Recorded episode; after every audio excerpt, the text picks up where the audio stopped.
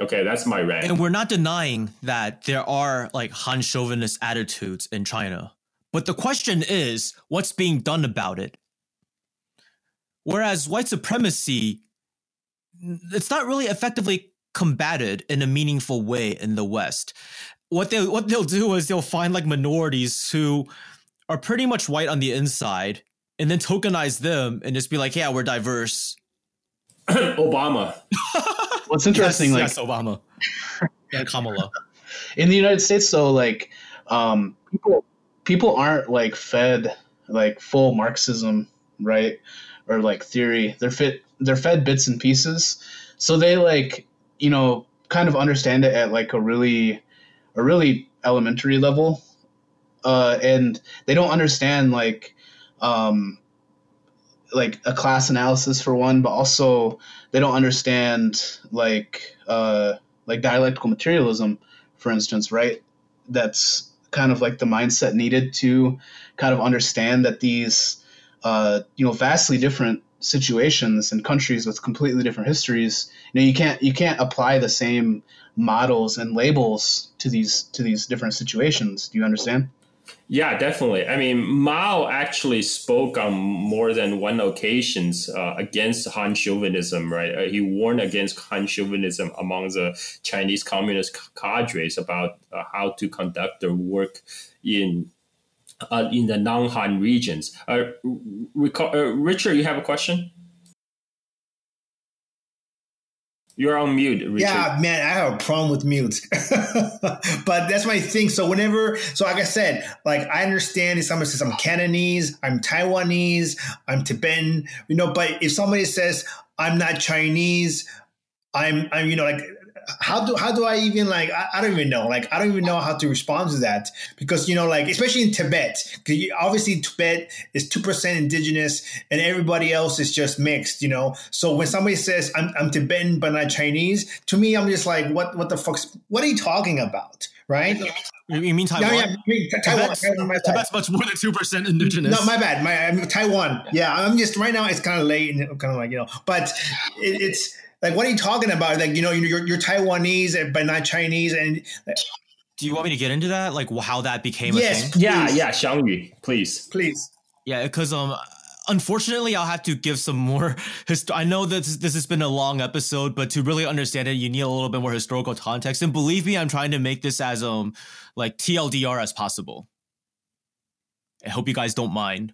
That's fine. Just give us a general uh, outline because for more great uh, in detail, uh, gory details, they can visit our you know history of Taiwan series on Silk and yes. Steel podcast. But go ahead. So, ever since um the end of World War II, the U.S. Ha- has um the U.S. at first wanted to um kind of prop up Chiang Kai Shek as um its kind of its puppet in Asia, kind of like the role that Japan eventually played. Like I wanted it to be its like junior partner of the Asia Pacific region. But China had different plans. It um defeated the KMT. The, the Chinese people defeated the KMT, and all the the only territory that um the KMT had left was Taiwan, uh, Penghu, Jinmen, Mazu. So um, the KMT like retreats to Taiwan and it becomes the base for the old so-called Republic of China government. Now, in February 1949, before the establishment of the PRC, the trends were already kind of clear. So the U.S. diplomat um, Livingston T. Merchant was sent by Acheson to Taiwan on a field mission to see if there could be an autonomous government set up in Taiwan.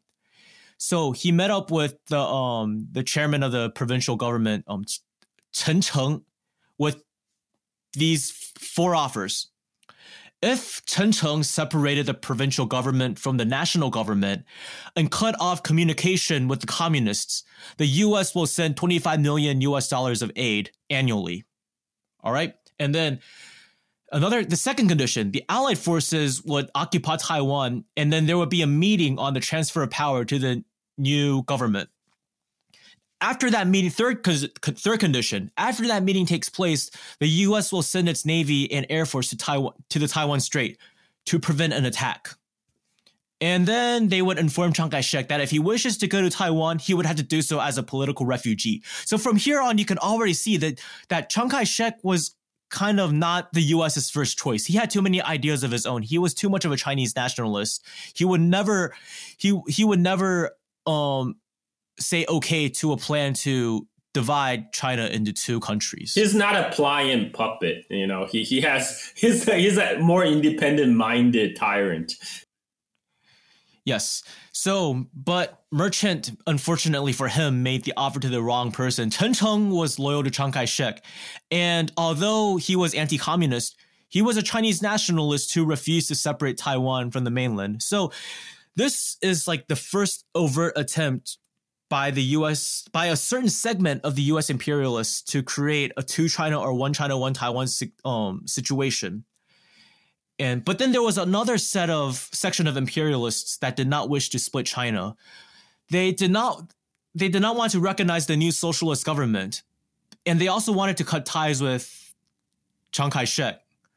So, but at the same time, they didn't really want the issue of Taiwan to ruin relations with the newly established PRC because their plan was to win them over from the Soviets. Because, as you may know, China and Russia did not always have the best of relationships. And when China, the PRC was first founded, there were still some um, some treaties that the Chinese felt infringed on their sovereignty that were left over from the um, ROC days when the Soviet Union made certain um, um, agreements with China, like you know. lending, lending out some of the railroads in the Northeast, etc. So the U.S. planned on taking advantage of these contradictions, and um, plus when Tsarist Russia was around, they um, had plans to, you know, kind of take over China's northeast, like Mongolia and Xinjiang. So yeah. Anyways, it, on January fifth, nineteen fifty, Truman opposed the Cairo Declaration and the Potsdam Communique, and what those um, agreements stipulated was that Japan would return their um, the colonies seized through aggression back to their rightful owners, and Korea would become independent. So Truman recognized that Taiwan was a part of China, and um, yeah, at that point, Chiang Kai-shek was pretty fucked because um the the um his troops were demoralized and they were his support base because um and while he was in the mainland his support came from like the landed gentry the um the compradors the um you know the kind of the bourgeoisie in Taiwan, all he had left was the National Army, and they were kind of just they didn't really want to be in Taiwan. They wanted to go home. And Chiang Kai-shek, knowing history, felt that this was like a repeat of the um kind of like the whole Ming and Qing situation and that he was kind of doomed. So he was ready to negotiate with Mao. But luckily for I guess for Chiang Kai-shek, the um the PRC faced a few setbacks. So um, there was a delegation headed by Liu Shaoqi that was sent to Moscow to meet Stalin. They asked for 200 planes and pilot training to liberate Taiwan, but Stalin was like, no, because you know he had the Soviet Union had just um, fought World War II and they suffered great losses, and they didn't want to risk a war with the U.S. Whereas um, at the same time, there was also the Korea issue. Stalin was reluctant to promise much to China regarding Taiwan because to him, realistically, Taiwan was not as big of a concern to, um, you know, defending the Soviet Union. But Korea was of great importance because it was right up there on the border. And historically, Korea has always been used as a land bridge for imperialists to go into China. And China's northeast is just right next to Russia. And also, um, Korea shares a border with the Soviet Union. So, but he, so he did promise in 1949 that if a war sh- did break out in Korea, that the Soviet Union would deliver material aid. And as you know, later on, the Korean War broke out, and um, the troops that were intended to be used on liberating Taiwan were sent to Korea and um, and there's yeah. also the U.S. intervention because uh, as the uh, Korean War broke out, uh, prior to the Korean War, uh, U.S. Uh, kind of set Taiwan and both Taiwan and South Korea as kind of outside of the Chinese defense perimeter in in the East Asia. There was actually a debate within the U.S. government about what to do, uh, but right after the outbreak of Korea War, then Taiwan was then included as part of uh, the line that U.S. must held again to contain China. So, so U.S. sent in the Seventh Fleet into the Taiwan Strait in 1950. Uh, this was. Uh, I think it's June 1950, and and basically prevented uh, the crossing of the PL crossing of PLA crossing the Taiwan Strait to liberate Taiwan. Uh, this is the first kind of overt U.S. military intervention to prevent the Chinese unification. Back to yes. you, Xiang. And at the same time, um, so as we mentioned earlier, Chiang Kai-shek's government had still has control over some offshore islands from the mainland, and they still do today, right? Um, two of the main ones, Jinmen and Mazu, the U.S. really wanted Chiang Kai-shek to retreat from those islands because once he retreats, then what separates mainland China and Taiwan would not just be like you know like because those islands are within swimming distance of areas controlled by um the P- the PRC like under effective control. So like if you get rid of those islands psychologically the distance between mainland China and Taiwan would be like 100 miles like the the width of the Taiwan Strait and that would lend more legitimacy to like okay it's two countries Chiang Kai-shek didn't want to retreat from those islands for that purpose, but he didn't have an he didn't have a real excuse to tell the U.S. why he should stay there. So during this time, Mao Zedong was just like, "Okay, I'm going to help you out. I'm just going to start shelling Jinmen." So then that provided Chiang Kai-shek with the excuse to keep his troops stationed there and to stay there until today. And um, until 1979, there was this thing where um, the P- People's Liberation Army would shell Jinmen on like um uh, either the even days or the odd days, and then the um the KMT troops would shell um Xiamen like on the other days. Yeah, this is called the, the whole. This is called the second Taiwan Strait crisis, and really was a demonstration by Mao to the U.S. Uh, you know, to a protest a protest against the U.S. intervention. Uh, in the Chinese affairs, because both Mao and is Mao telling the U.S. that Chiang Kai-shek is a bastard but he's a Chinese bastard. We're not going to just hand him over completely to you. Because, you know, both Jiang Mao and Chiang Kai shek saw this as a Chinese civil war, as something to be settled between them, you know, among the Chinese. They, they, they didn't they didn't feel like the, you know, U.S. should, should kind of butt out, you know. Chiang Kai shek want the U.S. military aid, you know, the financial aid, but he did not want U.S. dictating to him what to do, right? And then you know, the Mao, the, the, the, the shelling of Jinmen wasn't a, really a prelude for a large scale amphibious assault on Jinmen Island. It was just more a demonstration to the U.S. of determination uh, of mainland China uh, on this uh, Taiwan issue. And oh, then Mao also scheduled it in like around the time when uh, when Khrushchev. Uh, no, he did it right after Khrushchev left. So then the U.S. thought that it was because Khrushchev told him like, "Hey, do this," but really Khrushchev was against Mao doing that. Yeah, and so so also Mao did it so to give it a, a made it seem to United States that Soviet Union stood by Mao's decision, which publicly Soviet had to back the Chinese decision. So so so. But Khrushchev was pissed. Yeah. Yeah, Rick, did you have a question? You you you you had your hands up for a long time. Yeah, so you know, my thing, I'm just pretty, you know, it's it's not shocking, but you know, whenever uh, people bring up the um, free to free Tibet or, or you know separation of, of Taiwan or Hong Kong, like they totally ignore like U.S. aggression in that area, like the you know the bases in Japan, the base in Korea, you know, or or anywhere else, or even like you know having their navy go through the South, uh, China Sea, and you know, like if, if we, ha- I think one big thing we we have to acknowledge is how is U.S. aggression on China, right? Like you know, if if, if, if Taiwan was separate, or or you know, or or or Tibet, whatever, you know, like we can have that conversation, but at the same time, we need to have the conversation of of the U.S. U.S.'s aggression. You know, so yeah, yeah, yeah here's the thing like i'm perfectly okay like if for like eh, for taiwan independence if it were truly independent and not like becoming an even bigger puppet of the us but the reality is that such a movement doesn't exist i like to tell people in, ta- in taiwan my friends okay you really want taiwan independence now let's imagine how this will play out you declare independence, right? And for some reason, Beijing says okay, but you right then you tell the U.S. fuck off, we're not buying weapons from you. We're gonna buy weapons from I don't know Moscow, and we're not gonna do your bidding. We're not gonna we're, we're gonna maintain good relations with our neighbors, and we don't care about your interests. Now, do you think the U.S. will sit idly by, or there's at, at that point they're not going to be so um, supportive of the um, the separatists? There's going to be a co- there's going to be a color revolution in Taipei. yeah, yeah. True independence and sovereignty means that your decisions are not dictated by empire. They're not dic- and you're not part of the neoliberal system.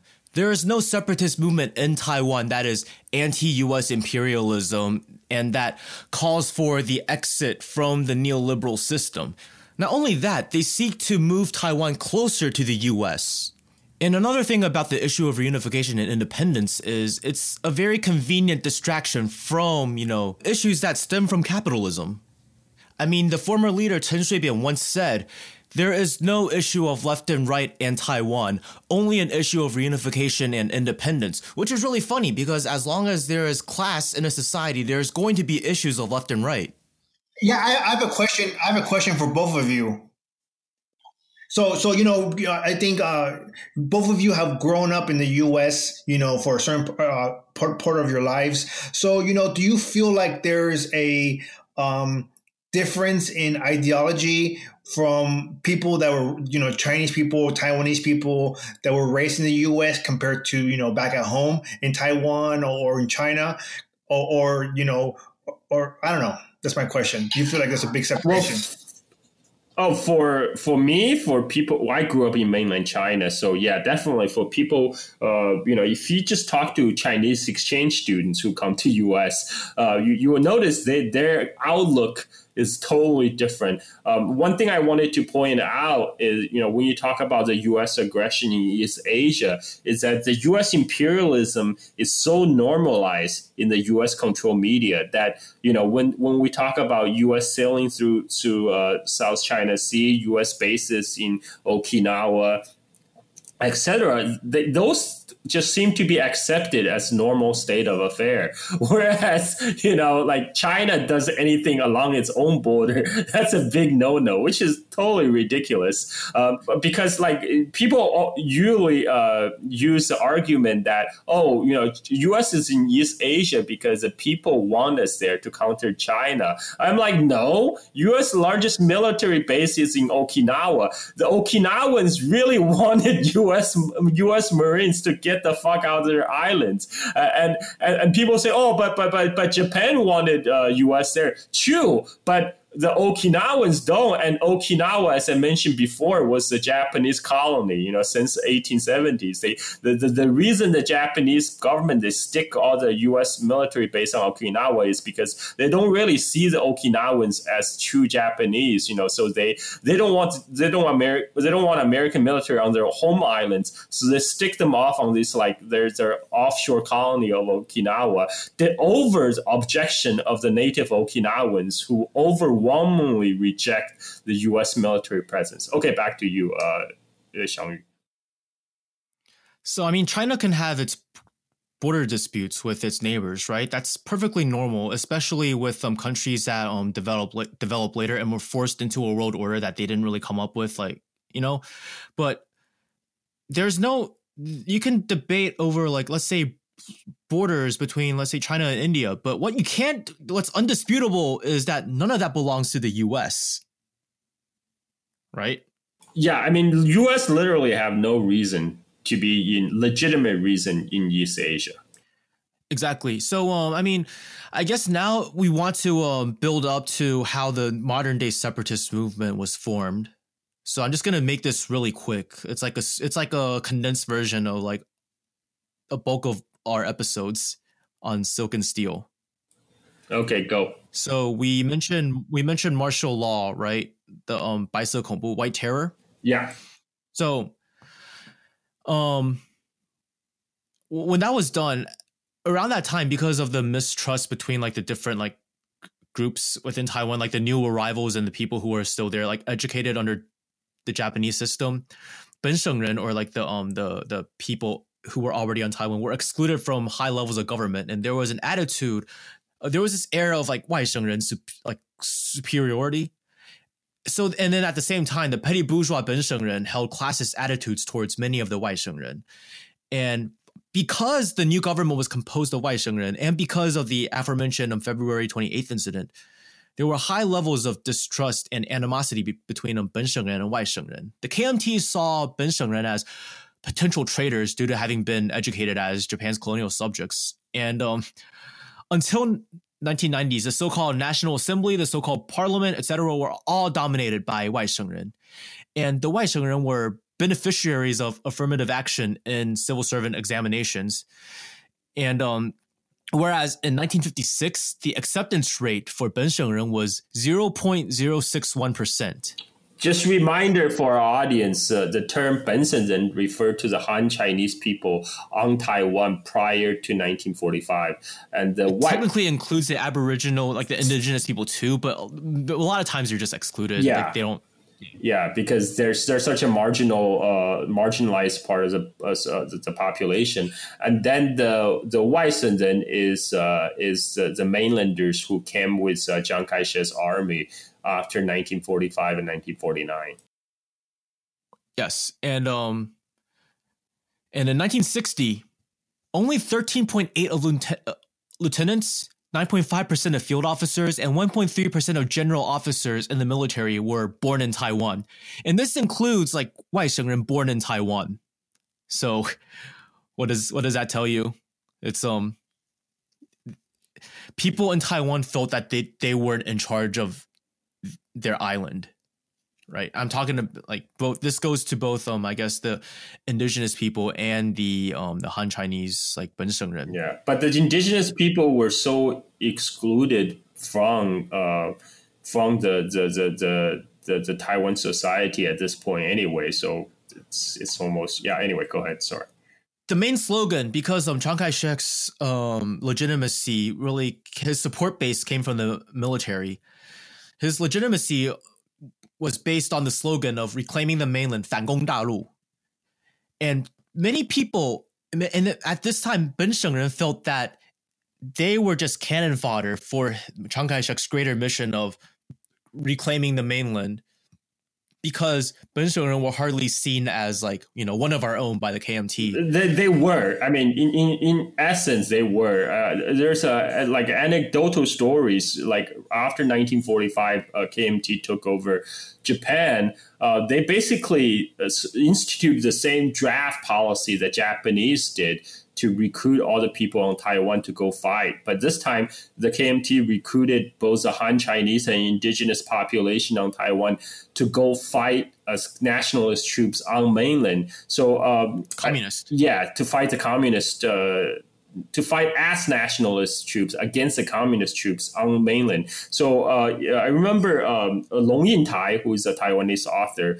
who wrote about um, 大江大海, 1940. Her book has a lot of factual inaccuracies, by the way. It does. A lot of sensational bullshit. Oh yeah, yeah, yeah. Of course. Um, he's a typical like Taiwan liberal. She's also she's also Wei Yes, yes. Pro tip: if they have the name Tai in the name, it's usually Wai Shengren. Yes, he um he talked about this in his book, but was she. it the, she? she but only, woman. Yeah, yeah, yes. Yeah. Sorry, Chinese doesn't have pro- pronouns. I'm sorry, so I'm I'm like not, still getting used to the English gender pronoun use. Anyway, so uh, in in um in the book, she talked about this case of two indigenous uh, Taiwanese, like two indigenous Taiwanese uh, uh, uh teens who were got drafted by the KMT to go fight uh, in mainland. They ended up in Shandong and they they were captured by the communists. And so the you know f- following the communist policy they were giving a choice you know either they can giving up money and go home or they join the communist army. So they ended up joining the PLA and and um, and you know they learned how to sing this. So they they were with the PLA uh, throughout the Chinese Civil War. And because of the you know the the, the, the freeze in the cross strait relations they were not able to go home uh, to Taiwan until the lift of martial law in what 19 late 1980s yeah. And th- th- that's when they were finally allowed to go home. But you know, they were actually successfully able to sue the Taiwan government for their benefits because um, officially they signed up as uh, you know as uh, you know as as a part of the nationalist troops, right, who fought on the on the mainland. So now they're they're these PLA veterans uh, living on uh, the Taiwan uh, military pensions in Taiwan finally rejoined their family. They brought over their like mainland spouse and kids living in Taiwan. And when they got, got interviews they, they, by like Taiwanese uh, media, they were so excited to uh, talk about their days as PLA soldiers, and they sing the uh, 嗯八项注意呃 what is it 三项纪律 which is like the the song the, the PLA songs right PLA almost like a PLA anthem it, it's just an anecdotal story that I throw in here so sorry go ahead yeah and then uh, at the same time um Ben Shengren felt that reclaiming the mainland would be a victory for Wai Shengren, but it wouldn't necessarily benefit Ben Shengren. And um, as the mainland continued to d- develop its industrial base and um, create nukes and um, also replace the so-called ROC in the United Nations, it became even more obvious that the policy of reclaiming the mainland was nothing but just a slogan. It's it was an unattainable fantasy. And without a realistic political goal in Taiwan, there was this sort of ideological vacuum in Taiwan. By, and by this time, there was a sizable Bensheng petty bourgeoisie that was against the KMT, but also liberal, unlike past opponents of the KMT that were more like, you know, communist or left leaning. So Chiang Kai shek dies in 1975. And um, his term is completed by the um, the vice leader Yan Jiagan for the remainder of his term. But really, it was his son that was in charge because under the ROC, so-called ROC constitution, the premier there's not a clear line between who has more power, the premier who was the um the, the head of the um. We all know uh, we all know the real power was in Chiang Kai-shek's son Jiang Jingguo. Yeah, yeah. yeah. Jiang, Jiang Jingguo was the was the premier, and the lines blurred between like who's actually more powerful, the premier or the president. But ever since ever since Jiang Jingguo became the so-called president, became the leader, it's always been the like the so-called president. Anyways, Jiang Jingguo becomes the the so-called president, right? And he has a heavy emphasis on economic development because and then there was a officially there's like a government shift towards Ben Shengren. Oh, I, I want to add. So you know why Taiwan was called democratic even though there were no elections? Yes, yes, talk about that. So um there were the the so-called president was elected by the so-called National Assembly, but and Chiang Kai-shek was elected by the National Assembly in um in the 19 in the late 1940s before he retreated to Taiwan.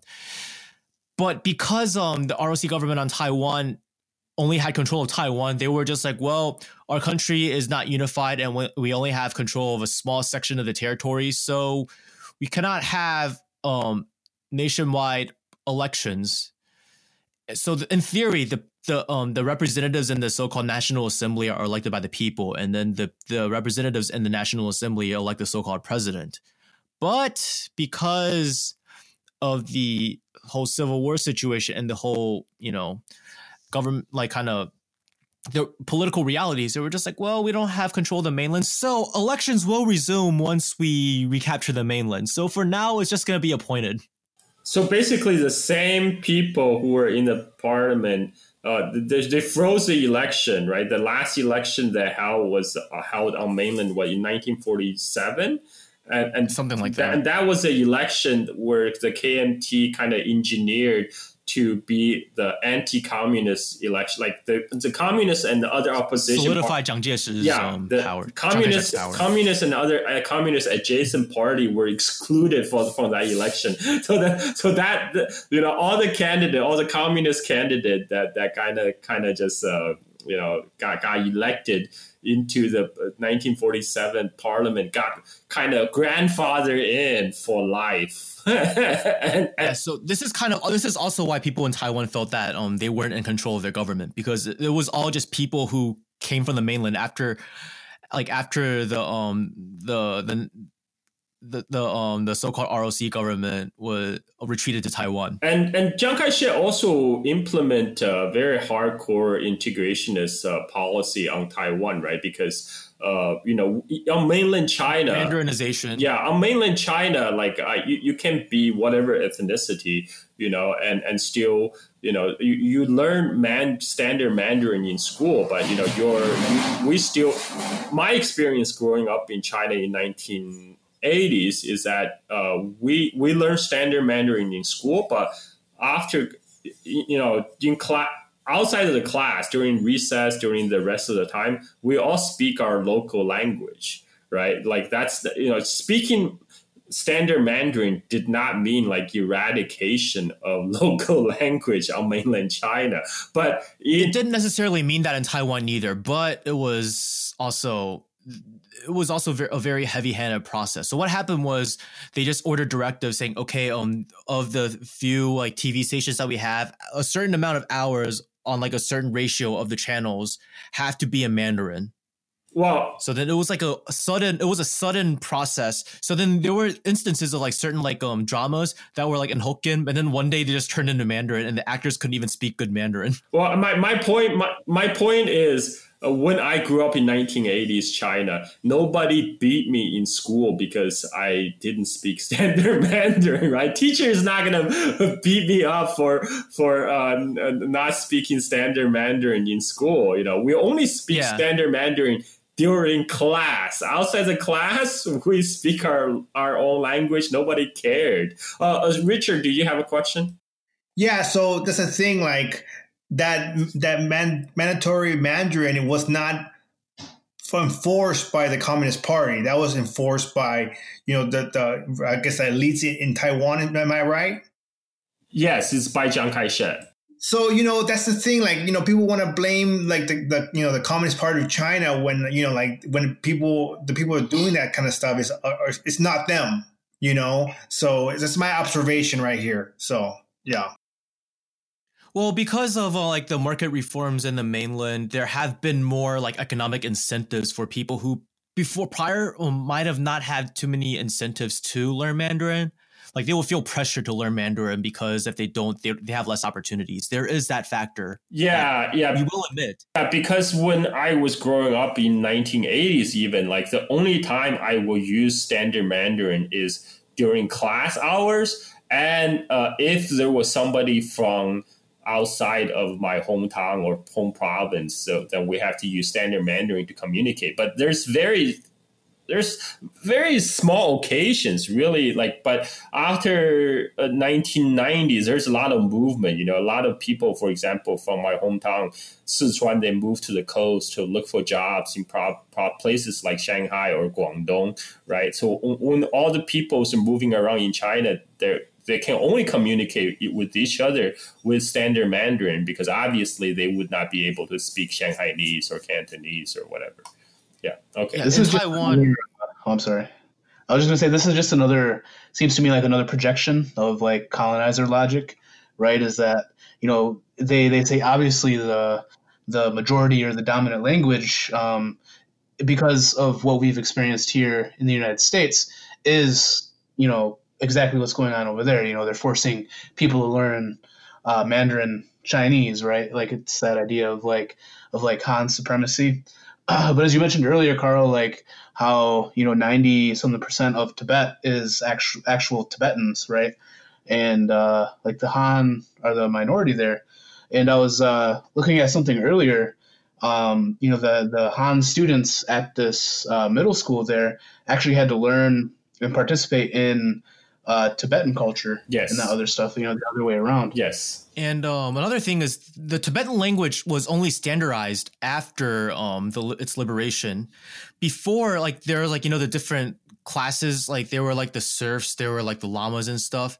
They they spoke differently. I don't know. I don't know oh, how to describe. Well, actually, details, yeah, but. yeah. The, I mean, they standardized to like because t- t- like people think of Tibet, they think it's like this monolithic uh, cultural entity, but in fact, there's actually a lot of uh, different linguistic diversity in Tibet itself. Well, what people normally speak of Tibetan as today are the the languages spoken in Lhasa you know, the capital of Tibet, of central Tibet. You know, back in, the days, you know, people obviously would speak their own like own local language. Like like people in eastern Tibet in Kham, they will speak their own uh, uh, language of Kham, which is you know sometimes is mutually unintelligible with uh, with language in, in, in central Tibet. So so yeah, Tibetan also went through a, a, a, same process of standardization, like how standard Mandarin was made to be the common language among all people in China, whereas in the Tibetan area, the,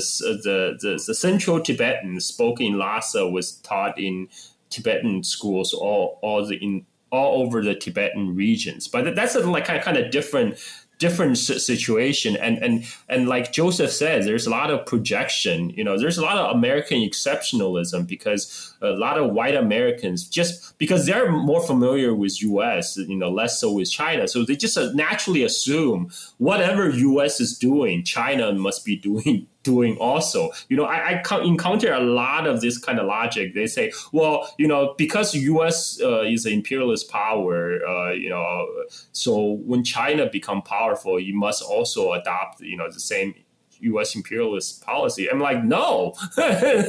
About no? Like, like there's not nothing says that. You, It only works because that's your mentality. That that the whole world operate on the same wavelengths as like as a, as an Anglo white Anglo-Saxon Protestant uh, political elite, but that, that's not how how the world works. You know, people people think differently, people operate differently.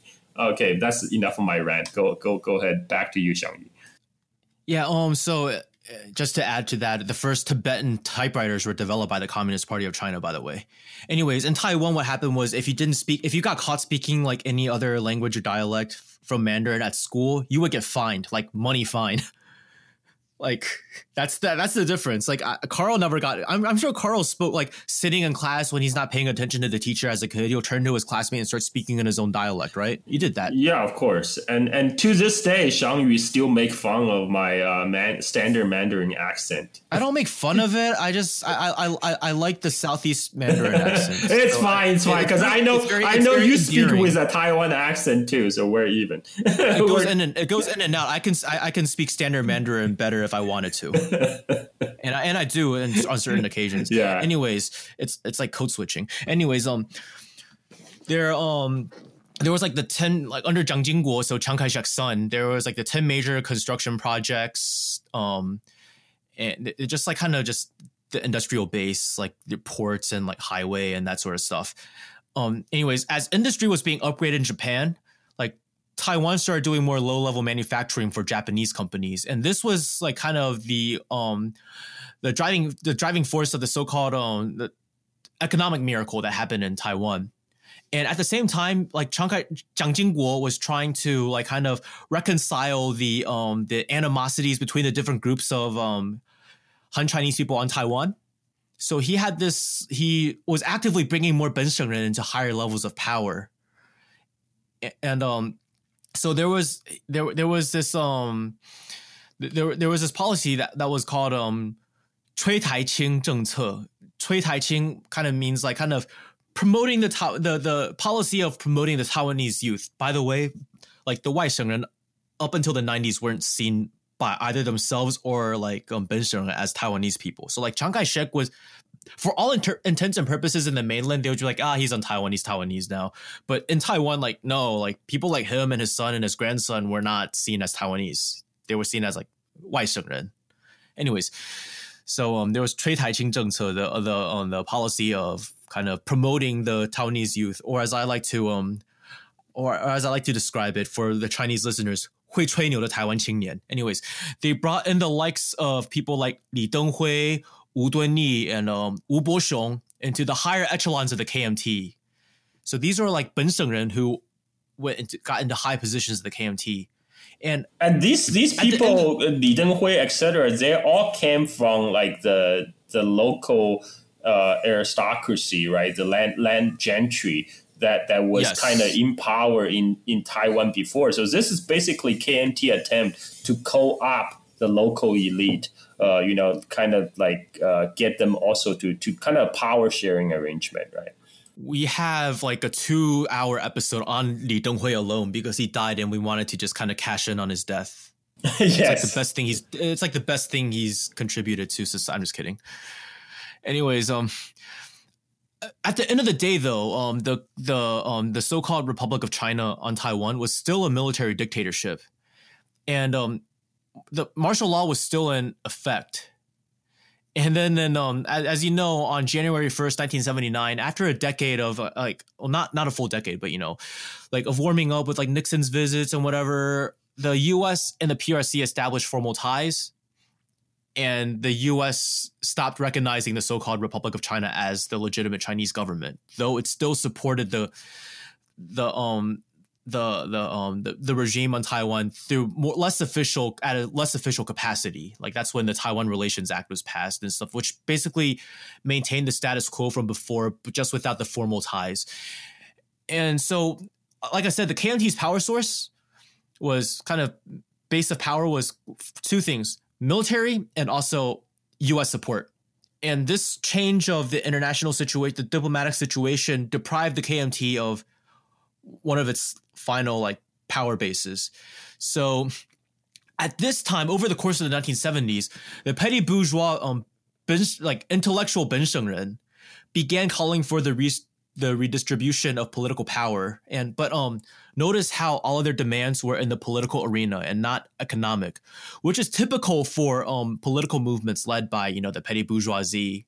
So like which includes color revolutions. You look at like the five demands at the Hong Kong um, protests. None of the none of the demands are economic at all, and, and like they're even stupid demands like we don't want to be called rioters. Anyways, so the demands are democratization, localization. So localization has like more like lo- like um Bensheng representation in government, independence. These became common themes in the discourse, and this was a great challenge to the KMT's authority because um Back then, it effectively suppressed communists in the past by you know like heavy-handed tactics like killing, imprisonment, and whatever. But also, it knew how to buy off the the blue collar working class and kind of knew how to work with the um the Bensheng elite. But it didn't really have experience dealing with a new like middle class liberal opposition it's a different beast than like buying off the labor aristocracy, for example. And during that time, a lot of magazines were set up. It was like a cat and mouse game between the magazines and the KMT banning them. So like what happened would be like you could have a publication that uh, like a magazine that's anti KMT, and then that would get banned. But the way it's banned is its license gets banned. So what what they would do was they would just set up a new license under a new name, but like the new name would be like obvious enough that you could tell that it's the same magazine, and you could you would know what happened you know. So and then this culminated in the so in the um the Formosa magazine incident, or called the Kaohsiung incident. So Formosa magazine was one of those um kind of anti KMT um ma- magazines publications. It held a commemoration event on the International Human Rights Day, and there was a clash between the um, civilians and the police, which was the greatest ever since the February 28th incident in 1947. So organizers of the magazine were arrested and sentenced. So there's 施明德、黄黄信介、uh, Lin Lixiong, Liu Shoulian, or uh, Liu Shoulian was the vice um the vice leader when Chen Shui-bian was leader, by the way. Chen Ju, former mayor of Kaohsiung, uh, Zhang Junhong, Yao Jiawen, Lin Hongxuan, and all of these people, except for Lin Hongxuan, were DPP chairman at some point. So during this time there was something called the Dangwai movement or the the move the extra party the outside of the party movement because um parties besides the KMT were still banned but you were allowed to be you you were allowed to join government as an independent. So they had this sort of coalition. There was like a party without a party. Like they weren't called they, weren't a formal party but they they they had a little united front going on anyways, the defense team of this sort of incident, uh, Jiang Pengjian, Chen Shui-bian. Chen Shui-bian was the former um, leader of Taiwan from 2000 to 2008, by the way. Xie Changting, he's the current um, diplomat so, working in Japan. So Xiangyu, I'm sorry to kind of hurry this along, um, uh, but I think the, the, the main point is uh, that you know there was this petty bourgeois uh, opposition from the new created professional class in Taiwan to the KMT rule, and then the you know, and then with um, with the uh, uh, the end of Jiang Jingguo era on Taiwan, there was a relaxation on the political atmosphere in Taiwan, right? After with a, with a lifting uh, of martial law and stuff, and so eventually the, those uh, the liberal opposition to KMT, the, the the people who participated in the Formosa incident, magazine incident, these people formed the core of the new uh, kind of opposition party, DPP, right? Which is the Democratic Progressive Party, right? And and the, the incumbent party now. Yes, and the Democrat, the DPP, the main their main platform, right, is always kind of independence. But but by independent, I mean by independence, they they uh, they they're saying we're gonna change the name from Republic of China to Republic of Taiwan, right? To declare because they're not against capitalism, so they have no problems with the existing class relations in Taiwan. Exactly, exactly. Right? But they but they're against the KMT, but they're against the KMT because they felt that Benshengren were, were mistreated by Wai Shengren, and there's truth to that. There definitely is truth to that. Yeah.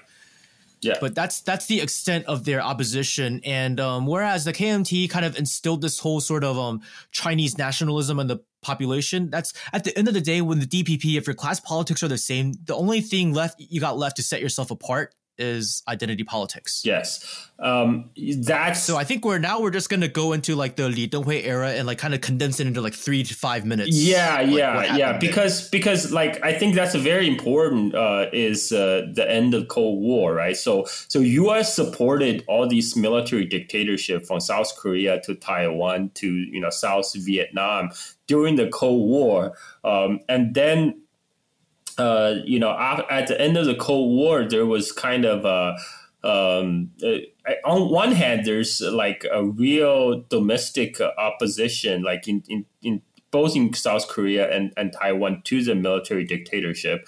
And on the top of that, the, the, the US had to kind of justify its uh, it, it, it, it, can no longer saying it's sufficient to be uh, anti-communist, you have to also have some kind of the dem- democratic credential, right? Kind of the democratic mandate. So, so that's this this kind of perfect combination. Um, uh, prompted kind of the Taiwan, uh, so-called the Taiwan democratization, right? Can you talk about that a little bit, Xiong? Basically because of all this mounting pressure and because of like the changing um kind of there, there's a growing like petty bourgeois class in taiwan. This is like this sets the stage ripe for um kind of the best way to maintain the status quo at this point without like a without like a um a formidable leftist opposition would just be bourgeois democracy. And they call um li denghui the um the successor to jiang jingguo by the way the father of democracy or Mr. Democracy. And we mentioned on Carl's show that we don't agree with that. He's more um, Mr. Liberalism, Mr. Neoliberalism. So what basically what Taiwan transformed into was a like a bourgeois like a two party system, and um, it was around that time when the shift from like identifying as Chinese kind of began be, eh, began to be a little bit more mainstream, eh, especially around the turn of the century.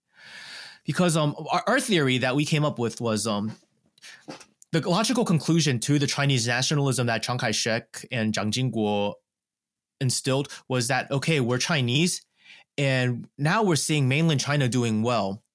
And as Chinese people, we feel proud of that, and we're willing to better understand them and hey, maybe even reunify under under their banner and let let history be history and you know work together for a better Chinese future.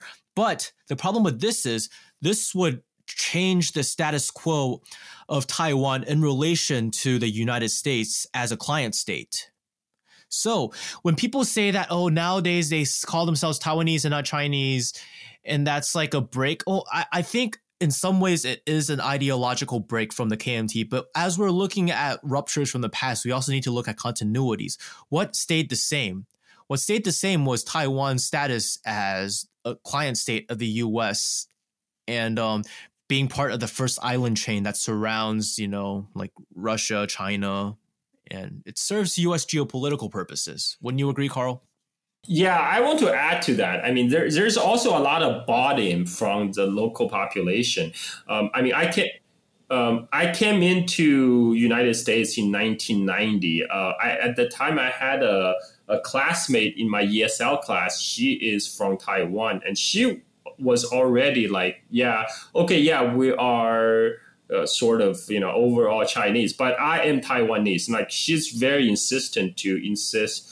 Uh, on her Taiwan identity. And I, I grew to understand why, because even in 1990, mainland China was still a very uh, poor place compared to Taiwan because you know Taiwan had um, many years of development. Especially, it was included in, in part of like a, a um, U.S. camp because as a as a U.S. client state, U.S. opened its market to the Taiwanese manufacturing, to the Taiwanese product, and you also did a lot initial phase of outsourcing to Taiwan.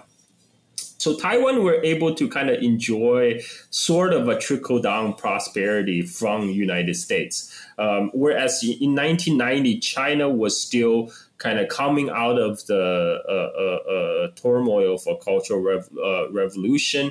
It was still kind of putting its house back in order, to trying to doing economic reforms and, and further opening up. So because the mainland Chinese tend to be poor, a lot poorer than people from Taiwan.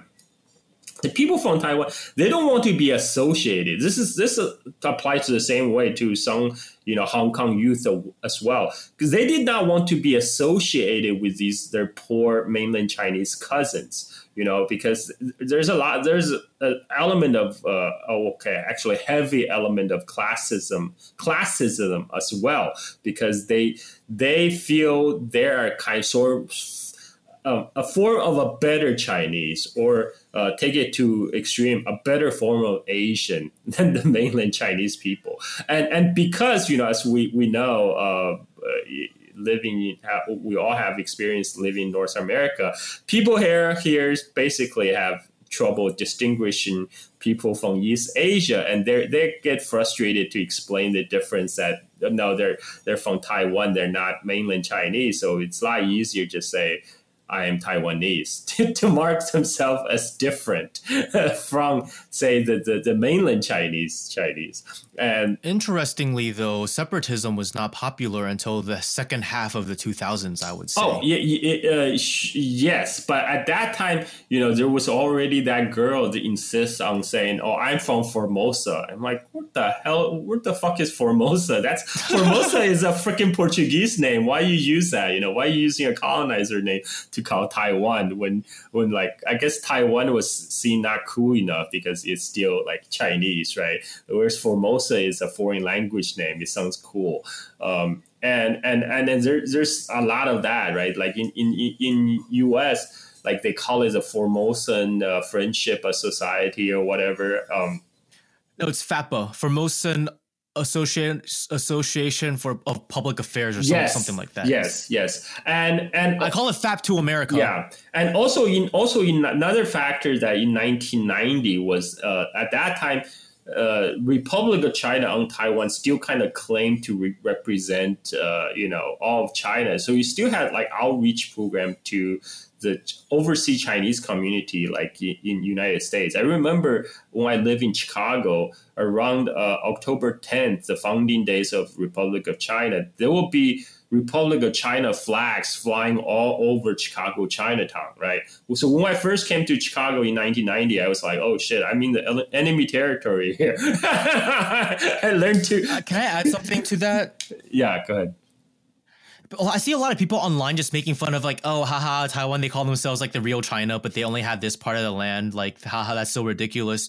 But and then they they and then they try to like associate that with separatism for some reason. But the the hardline separatists reject the so-called Republic of China. If you've been following along in this episode, and uh, honestly, the whole like, oh, like we're the sole rep- legitimate government of China.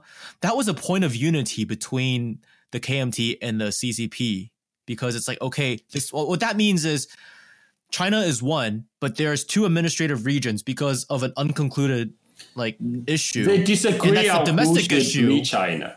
right? That, that's And a, that's an issue for Chinese people to decide, not for foreigners to decide. Yeah, but w- whereas like back back in ni- down to 1990 2000, there's a realization in Taiwan that actually China is not going to collapse, uh, uh, despite what Gordon Chang says in his book.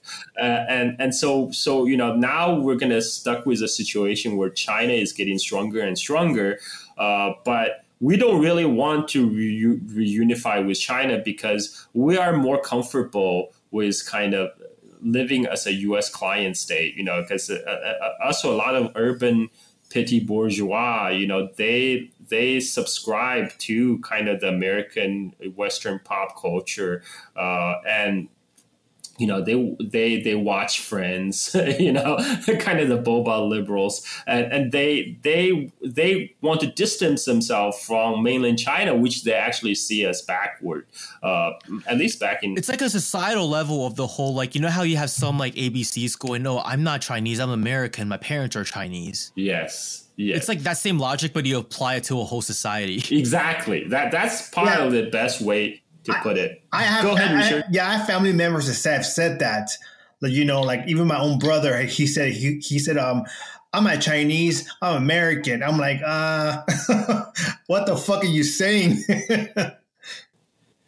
Yeah, yeah. yeah, that's not going to stop you from being called a chink by racists. Exactly, Sorry. exactly. to to other people, in their eyes, you're still Chinese foremost. I mean, that's actually something my dad told me when I first came to United States in 1990. He said, "Well, son, you know, like you you should uh, you know watch how you behave because people see you, they don't see you as an individual. They see you as." Uh, as just as, as Chinese. So whatever you do, all your action will reflect on the whole Chinese nation. At that time, I was like, holy shit, that's a heavy responsibility. But you know, it did kind of have the effect of moderating my my acts. That's why you became such a like a surfer Chad because you wanted to make um you, you wanted to be the cool representation. of my people. yeah, I mean, there was a that tweet by uh, by the Senator Blackburn, right? Uh, Marsha Blackburn. She just tweeted out, uh, you know, Five thousand years. yeah, yeah. China has been liars and cheaters for five thousand years of their history, right? And and like they, she doesn't even pretend that she likes the Chinese people. Just just don't like the government anymore. She she just straight up saying all Chinese people are cheaters and liars. And, and I I appreciate that honesty. Uh, yeah, I mean, like I, I bet it represents probably m- mentality a lot of her constituents who voted her into the office. And Marco Rubio came in defense of her. Yeah, of course, of Well, course. it's, it's ironic uh, too because like the whole premise of the U.S. government is is on settler colonization, genocide, enslavement in less than two hundred years of history, right? But yet she wants to talk about Chinese history, which is just was very blame racist. It, to me, it's ironic. Americans are fucking stupid, but whatever. oh yeah, we we all agree, hundred percent agreement on that. So let, let, us come back to Taiwan, uh, uh, Xiang Yu. So we we are basically at point we, we have talked about how kind of the democratic trend, so-called democratic transition on Taiwan, and I also feel like it's kind of a, a issue of acquiring that legitimate uh, that legitimacy, right? The mantle of legitimacy of democracy. That's why uh, prompted the Li Denghui to have the democratic election on Taiwan. Which because because you know the the, the military anti-communist be just being anti-communist military dictatorship was not enough anymore. They they they needed something more to justify the continued U.S. support, right? So so now, oh look, Taiwan is a unique case of Uh, a first case of democracy in a Chinese society in thousands of years. You know, of course, U.S. is obligated, have a moral responsibility to defend Taiwan. A lot of the you know Heritage Foundation and then the other like neocon think tanks, they they literally spout that line. You know, we must the U.S. must shed blood and treasure to defend Taiwan. You know, the the only democracy in the Chinese speaking world, or or something to that effect. Uh, It's funny how pseudo leftists also have the same view, like fucking that that bad China takes guy.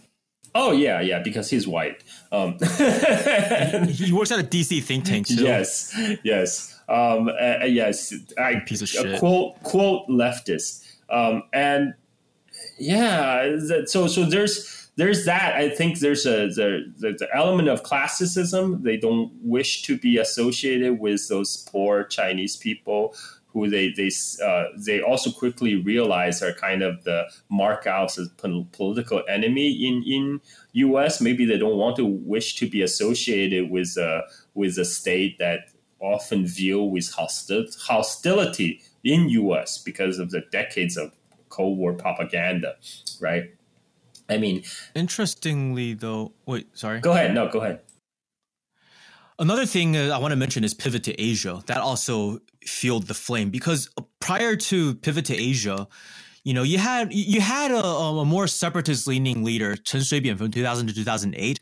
But when he campaigned, he had to promise that he would not change this, upend the status quo, and would not move Taiwan towards independence.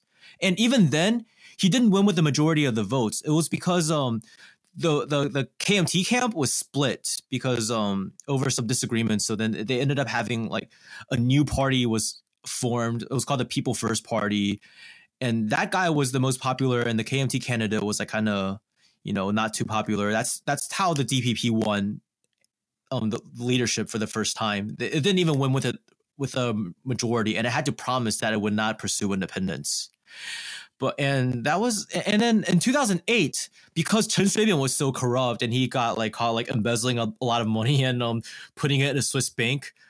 Oh, he tried to justify that by saying, "Oh, he's setting up a fund for independence," but that's because the, by that point the only support he had left were from like the hardline separatists. So he that that was just like the rhetoric. That- but that's I, I seriously doubt he gives a fuck about independence. Yeah, that's the thing. That's a feature with a DPP uh, uh, the party in Taiwan. Their party platform is supposedly for independence. Yet, whenever they're in power, they actually never uh, move toward independence because as we all know you know that decision does not rest with government of taiwan that rests with government of united states that they do little things. They, they they do little things like okay, we're going to change the name of this to like we're gonna add Taiwan to the name of certain things. We're we're gonna change the um we're gonna try to change I'm like um so the um the postal service in Taiwan's called Zhonghua Youzheng, which means like Zhonghua Post or which basically just means China Post or Chinese Post.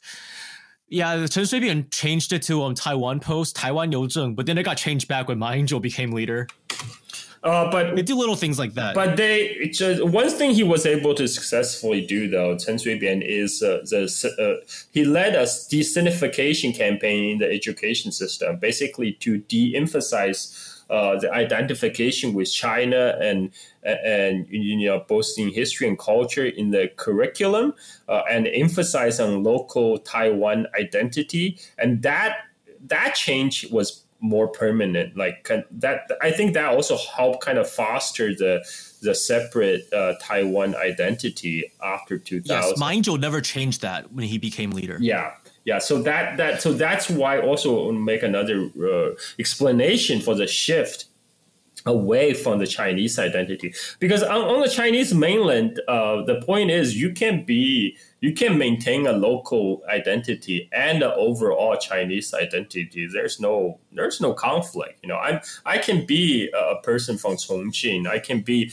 you know speaker of Sichuanese and still Chinese. There's no there's no contradiction between the two. It's just a different layers of identity on top of each other. But in Taiwan, because That's how I feel. yeah, because Taiwan it became a political issue, right? It's a, what to identify with, and and and DPP found out to play identity politics is the best way to win votes. You know, to do the divide and conquer. If you divide the people based on on their identity, and you you you, you say that KMT represent the party of the mainlanders, you know, who only compose of like what the 16 per 15 percent of the overall population, you get It breeds insecurity too. yeah, yeah, Insecure people are easier to rule. yes, and then they they and and then what we see is kind of this this this shift. Uh, uh, uh, maybe you I don't know. Do you want to expand expand on that, Xiang Yu, or do you want to move on? A little bit. So like even when um around it was around that time, like maybe like by 2008, there was a bigger portion of Taiwanese youth who would say like I'm Taiwanese, I'm not Chinese. Whereas in the past, like around even in the 90s, it was like uh, we're both, we're Chinese and we're Taiwanese, you know, and we're proud of being both. But but at the same time, uh, when Ma Ying-jeou first became leader, his platform was um kind of warming up a little bit more with the mainland and forming more economic ties and um, finally lifting the limit like the restrictions on travel and stuff so then the three direct links so like it's like post telecommunication it's post um air and what was what's the third one air water um oh it's on post transportation and trade so before all of this if you wanted to fly from taiwan to mainland china you had to have a flight transfer in Hong Kong and then you have layovers and stuff. Whereas, you know, if you tried to fly from Taiwan to Shanghai, it's not that long of a flight, but it, with the increased flight transfer, it turned that it turns like a what two three hour flight into a whole day ordeal. And then there was also like before 2008, mainlanders couldn't really visit Taiwan. That changed under um Ying-jeou. So there was that sort of hey um it's good. Where uh, the two sides are getting closer. There's less like animosity and we're gonna approach like mutual understanding. And now there's even mainlanders coming to taiwan to study and liberals might kind of portray that as oh they're coming to learn about democracy. Whatever. But pivot to asia happens and that's around the time not too long afterwards you had the sunflower movement so pivot to asia this was happened under obama right it's pioneered by hillary clinton when she was the secretary of state Yeah. Yes. And that's when like a new wave of people entered politics and like for example the new power party. So people some like some like like pseudo leftists might look at them and be like, "Oh, they're kind of like leftists because they're for like they're for human rights and they're for like you know a little bit more work workers power. They're for LGBT stuff. They're for they're, they're for diversity and what whatnot. But they also don't challenge U.S. imperialism. It's it's like you know the it's kind of like um you know Maidan and Ukraine. Yeah, I mean, like I I feel like a lot of uh, uh, kind of a lot of the the switch in identity also because um, it, the, the people who hold these views usually are kind of the professional class or the petit bourgeois who identify more with um, kind of the U.S. narrative and the U.S. U.S. value systems, and and they mm-hmm. they are themselves. Oh, Joseph, you have a question? Go ahead. Oh yeah. Um, I mean, speaking uh, kind of as like an extension to pivot to Asia, is uh, I guess like I'm curious where like Taiwan stands today in regards to like the Indo-Pacific strategy, um, or like uh, China's Belt and Road Initiative. Oh yeah, um, so I, whatever China is for, we're against. Whatever the U.S. is for, we support. Exactly. That's that's a Taiwan policy, and and and and that includes buying spend massive amount buying kind of a degraded uh, second class or uh, you know useless U- U.S. weaponry. Right. Uh, I mean, like, what what the hell? What Taiwan is going to use tanks for, right? I mean, like, see, Chiang Kai Shek was a bastard, but at least he had the dignity to say, "Hey, I know you're using me because you're extending your defense line out to the Pacific against the communists, so you don't have to worry about them, like, and like in your territory. So since uh, since like I'm doing some of your bidding, you're gonna give me the fucking weapons. I'm not paying for them." Yeah, like nowadays, he had that decency, but like now Taiwan, now the DPP is just so like, oh, we want to be friends, you know, we want to show that we can like, you know, play by the rules, and we want to like. Well, yeah, to be honest, what, they were they aren't really given the choice, but like yeah. they'll they're they're kind of coerced into buying weapons from the U.S. and then the DPP will just be like, yeah, it's because we're um, strengthening our ties with the U.S. And by the way, the KMT, the, the Ma Ying-jeou government bought more weapons from the U.S. than the Chen Shui-bian government. So don't think the KMT is like the more like uh, it's like that different from yeah, the DPP. It's not. It's an overall trend. The weapon, the weapon the arms deals have been increasing, like regardless of who was in office. Yeah. If Han Kuo-yu won this year instead of Tsai Ing-wen, there would still be more purchases than before. I mean KMT, the two so so called two party system in Taiwan really, in a lot of ways, mirrors the two party system in United States, right? I mean they're basically both. Uh, represent the capital class, and and they're, they they just have minor agreement, but it's really the same same class of people uh, fighting for the for the limited pie, and uh, uh, uh, and there really is no difference either, no real difference in their uh, in their uh, uh, policy toward mainland China. Both are status quo parties. Both want to maintain kind of the separate Taiwan status from mainland China, continue to function as a U.S. client state in East Asia.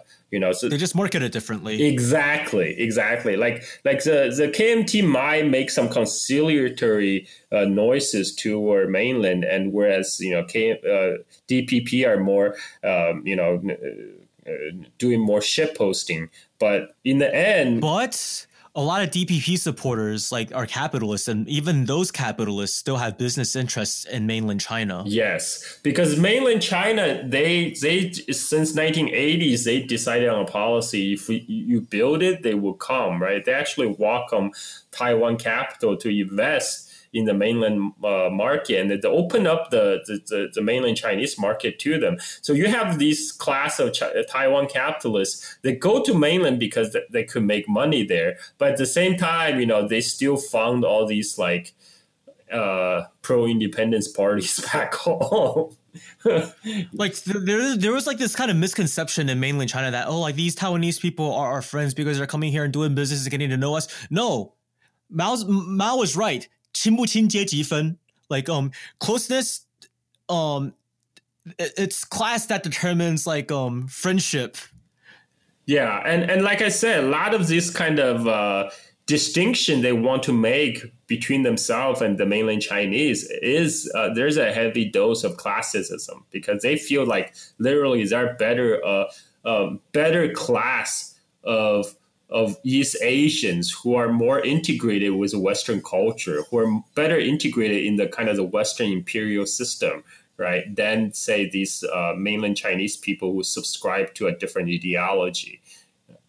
If um another funny thing is if the KMT goes to mainland China and works out a deal for like Taiwanese capitalists, they're labeled as um like sellouts of Taiwan Yeah. and like but if the DPP does the same thing, which they do, then they're um then, then they're like it's said that they're um fighting for they're fighting for Taiwan's interests in the belly of the beast. Yes, yes, um, yeah. I mean, really, it's it's just stupid identity politics. Um, but maybe we can The spend issue between Taiwan and the, the Taiwan issue, you cannot look at it just like in a vacuum, like oh, it's just a Taiwan issue. No, it's always it's it's always been a manifestation of Sino-U.S. contradictions. Yes. Uh, maybe we can spend a little bit of time about the present state of indigenous communities on Taiwan because uh, you know like like I, I mentioned earlier they have been heavily marginalized. You know they live in marginal lands in the mountains. Um, and and uh, there was actually a, a, a indigenous legislator who went to mainland in the 2000s um, and she was basically saying yeah you know you know how the mainland china have these autonomous uh, regions for for uh, ethnic minorities just that we, also demand you know uh, indigenous autonomous regions on taiwan. And of course you know like in taiwan media she's accused of being uh, uh, selling out taiwan. Yeah. And, and but but what she says makes perfect sense to me. It's like yes, why can't she demand an indigenous autonomous zone in Taiwan where indigenous languages are preserved and guaranteed a, a place uh, in the education system? I mean that's perfect, perfectly reasonable demands. But like, Uh, can I tell an anecdote about about that? yeah, go ahead. I have um, a friend in Taiwan, and sh- her family's like kind of just a little bit more like DPP leaning. And we went to we, we went to um Yanji together, which is um the the seat of the Korean Autonomous prefecture of Yanbian, which is in China's um mainland China's Jilin province, next to the just- uh, Korean border. DPRK. Yeah, DPRK. Yeah. yeah, yeah. Well, we actually did go to the DPRK too. We went to um Rason. Anyways, she was just I felt I, I could feel that it kind of um. Sh- she was a little bit surprised that there was like that much like bilingual signage and how like Korean was also given official status and how you, if you wanted to you could live there and not speak a word of Mandarin and get by fine Yeah. because that's not what we're told in Taiwan. We're told like, oh, over there, like, um, it's like everything's like you're forced to become like part of like you're, you're forced to become like a um a, a monolithic form of like China. Yeah, you're forced Chinese to speak and- standard Mandarin, and you're dominated by the Han supremacy. Yeah, that, that's kind of the Here's one. Here's one thing. If you look at people our age, you take a random sample, right, just of anybody in mainland China, and it includes people outside of major cities. By the way, you pick anyone born after, let's say, 19, 1980 or 1990. Chances are the person you pick from Taiwan is going to speak like more standard Mandarin than like someone in ba- someone in like mainland China. It's just we don't have that impression because on TV we see people from like the city centers and stuff. But population wise and stuff, if you end up picking somebody, and there's a great chance you'll pick up somebody from like a middle of nowhere village, yeah, their Mandarin's not going to be as good. Yeah, yeah. I mean, like the the standard Mandarin is really getting more popularized on the mainland, like in the last twenty years, I would say. Um, Yeah. Like so, the, Joseph, R- Richard, Richard, do you guys have any question? I, I, I'm gonna run to the bathroom real quick. If you guys have any questions, uh, hold on that thought, thought, and maybe we'll have a question and answer session at the end. And meantime, whatever you want to add, Ang Xiangyu, this is your chance. I'll be right back. I think, um, yeah, this is a good point. I think we kind of gave um a very, uh, it's a lot more detailed than I expected of the um the general historical background of Taiwan. Yeah, I have a question. So, um, yeah, So I, I, during one of your episodes with um, Carl, you talked about uh, Taiwanese that are kind of like uh, uh, influenced through Japanese culture. I think it's like Japanized or some, some some word you say like that. You know, like do you feel like Yeah. those type of people or that does does Japanese culture or the, or those type of people do they promote the separation of Taiwan or is it just does not doesn't matter? I, I talked about that today. I did I didn't use the word Japanified or um Japanized because um I used the Chinese and Japanese term um Guangming uh Huangminghua Yundong or Kominka movement, but um that happened during Japanese colonization, and um to be certain there are remnants of that. I mean the the former leader like Li Denghui is a good example. Like he's very pro Japan. He grew up under that system, and he goes to he before he died he would go to Japan and give speeches about like friendship between Japan and Taiwan even though even though the relationship was that between colonized and colonizer but he would say things like oh yeah Japan did did so much good in Taiwan and built Taiwan up and we're friends and we're and Taiwan is um a true democracy and we're friends Yeah, both Li Denghui and his older brother volunteered, not drafted, but volunteered to be part of the Imperial Japanese military in World War II. So that says something about them. So um yeah he, he um he, he was asking about what whether or not um that the sort of um Japanese influence on Taiwan like the the more um I think there was some confusion because I think um when we talked about Huangminghua Yundong on your show I I also I alternated between calling it Huangminghua Yundong and like Japanification. And I think maybe he was under the impression that Japanification happens like today. It's not actively pursued but there is um a- among a lot of the youth there is um quite a bit of cultural affinity towards japan. Like most people like the mo- uh, uh, one of the most popular tourist destinations is japan Yeah. I mean, like J- Japan, Japan. Okay, after Japan uh, developed, uh, especially post World War II, it has a lot of cultural soft power in East Asia, right? Because people saw like a fellow Asian state, but with a high standard of living. Um, you know, so so so Japan has that kind of. Uh, soft power purchase in places even where I live, like Indonesia. I mean, but in Taiwan, it's a, a, kind of people saw them like people kind of artificially create this romantic uh, linkage between the the past colonial history with Japan uh, to see themselves as have some kind of special relationship with Japan. But in Japan, the Japanese just see the Taiwanese as Chinese in most cases. Here's the thing. Another thing is, um, I, I I saw this post on Twitter from this like woman. I don't know who she is, but she's a dumbass. She said like Japan ruled Taiwan with love, whereas KMT was like ruled us with I, I forgot her word, but sh- basically Japan good, KMT bad.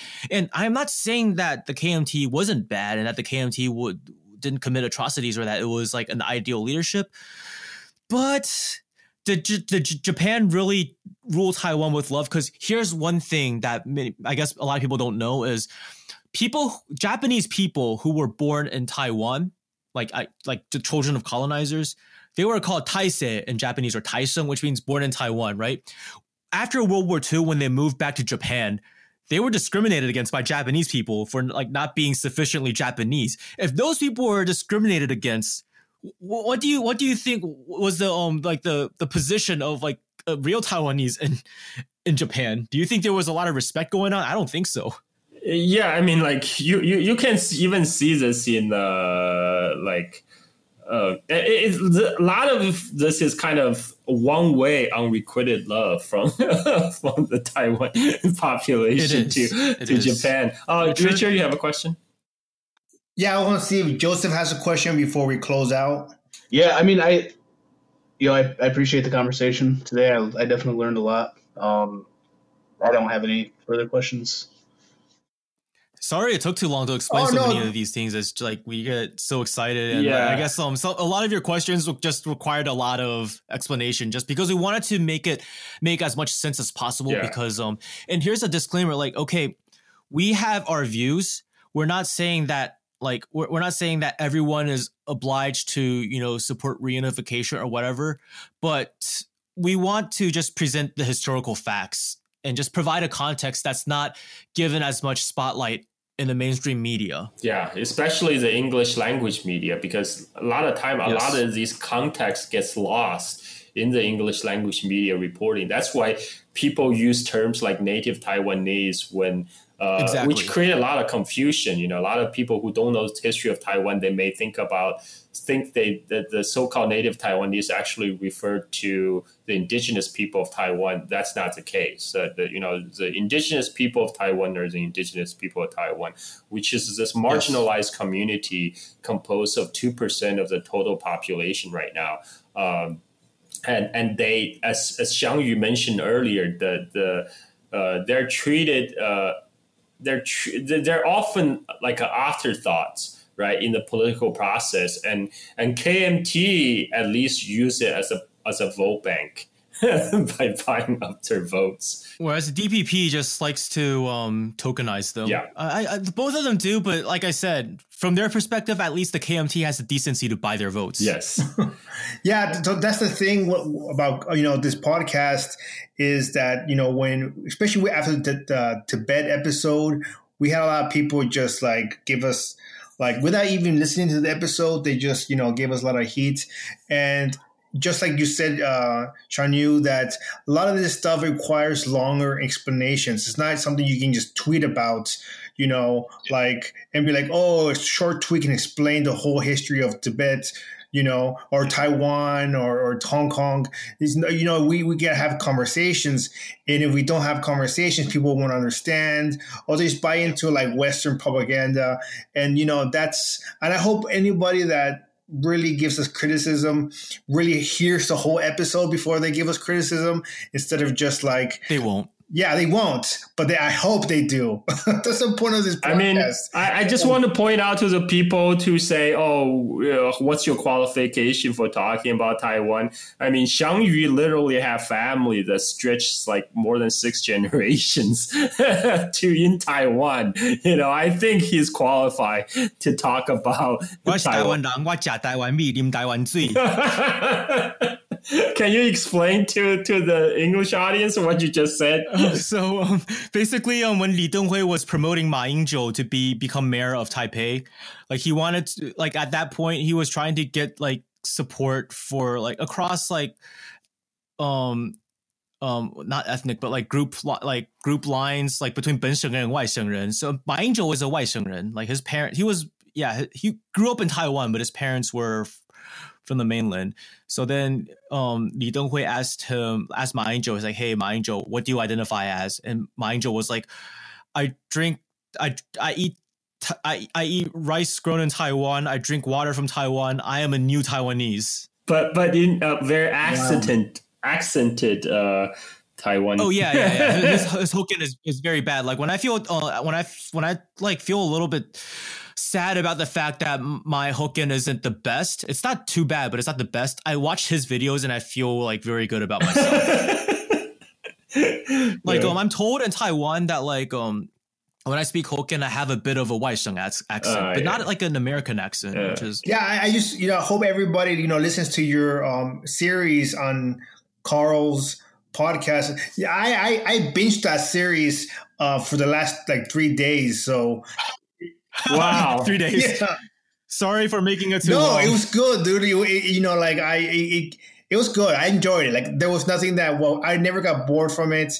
Maybe it's just me, but I, I actually liked it. And I think people, even even within that series, you know, both of you were saying that you know th- that it, some of the, the, subjects will be even longer or even explained even longer. Uh, you know, I really do think you know appreciate your time here and appreciate you know just you, know it's been like three hours now three and a half hours yeah. but i think yeah you know it, it, a lot of this stuff you know like it's it, it, deserves more conversation and i hope you know that people you know understand that you know they need to con- continue to research the subject or taiwan or you know uh, history you know politics so yeah, uh, and, t- and you're on Twitter now, right, Xiang Yu? What's your Twitter handle if people want to follow you?